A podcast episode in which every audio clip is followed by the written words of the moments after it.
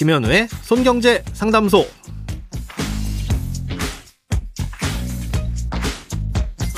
새는 돈 맞고 숨은 돈 찾아드립니다. 손경제 상담소 김현우입니다. 저축, 보험, 대출, 연금, 투자까지 돈에 관련된 고민이라면 무엇이든 맡겨주세요. 오직 당신만을 위한 맞춤 상담. 먼저 오늘 사연 만나봅니다.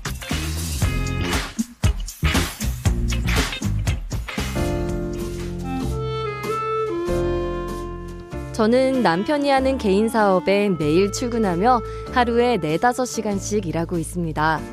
제 생각엔 남편이 저를 아예 직원으로 채용하면 이로울 점이 많을 것 같은데 어떤 장단점이 있을까요? 저는 국민연금 임의가입자로 매달 보험료를 납부하고 있고요. 남편 건강보험은 지역가입자라 재산까지 합쳐져서 저희 형편엔 무리한 금액을 내고 있습니다. 둘이 매일 출근해서 도시락까지 싸가며 버는 수익이 평범한 사람 월급 정도 될까 말까인데 건강보험료를 턱없이 많이 내고 있으니 속상하네요. 배우자를 직원으로 채용하는 게 가능한지 그리고 직원이 하나 생기면 세금은 어떻게 되는지 알고 싶습니다. 네, 결론부터 말씀드리면 배우자를 직원으로 채용하는 것도 가능하고요. 또 실제 소득이 얼마냐에 따라 그렇게 하시는 게 좀 더 유리하실 수도 있습니다. 건강보험은 크게 직장가입자와 지역가입자로 나뉘죠.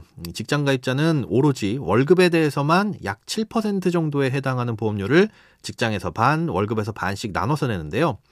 예를 들어서 월급이 200만 원이라면 회사가 근로자의 월급에서 7만 원을 떼고 여기에 회사 돈 7만 원을 보태서 14만 원을 납부하는 겁니다. 그런데 월급 받는 직장인이 아닌 지역가입자는 연간 신고된 소득뿐만 아니라 그 세대에서 갖고 있는 부동산, 차량, 심지어 전세나 월세 보증금까지 소득으로 환산해서 보험료를 부과합니다. 아, 이렇게 하는 이유는 과거 투명하게 소득 신고가 되지 않았을 시절에 재산이 많으면 그냥 소득이 많은 것이라고 간주하고 보험료를 부과하던 체계가 그대로 이어져 왔기 때문입니다. 아무튼 사연자분의 경우엔 남편도 개인 사업자시니 지역가입자시고요. 또 사연자분도 그냥 가서 일만 하시는 거니까 예, 남편분과 합쳐서 지역가입자로서 보험료를 내고 계신 건데요. 이러면 두 분의 실제 소득은 적더라도 다른 재산 때문에 보험료를 많이 내실 수가 있게 됩니다. 아, 이럴 경우 남편분의 사업장에 사연자분을 한 달에 60시간 이상 근로하는 직원으로 채용하게 되면 그때부턴 사연자분과 남편분 각각 직장 가입자로서 보험료를 따로따로 내게 됩니다. 그러면 재산에는 보험료가 부과되지 않고 오로지 월급에만 보험료가 부과되겠죠. 예, 그럼 월급을 얼마로 할 것이냐가 중요한데요. 이때 남편분의 소득은 최소한 고용된 직원의 월급 이상으로 잡히게 됩니다. 음, 예를 들어 아내분의 월급을 300만 원으로 신고하면 남편분이 가져가는 소득은 실제로는 그보다 적거나 심지어 없더라도 최소한 300만 원으로 계산돼서 건보료가 부과된다는 겁니다. 예, 그러니 사업주의 남편분은 소득을 많게 그리고 아내분은 적게 책정하는 게 유리하시겠죠.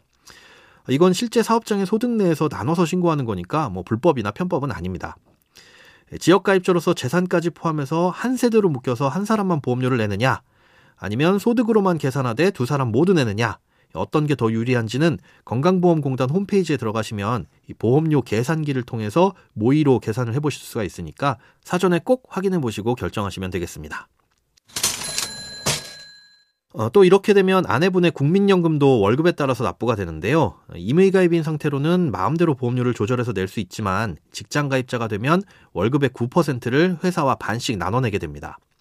뭐 회사가 남편분 사업장이니까 결과적으로 내는 돈이야 똑같지만 유연하게 내기는 어렵다는 거죠.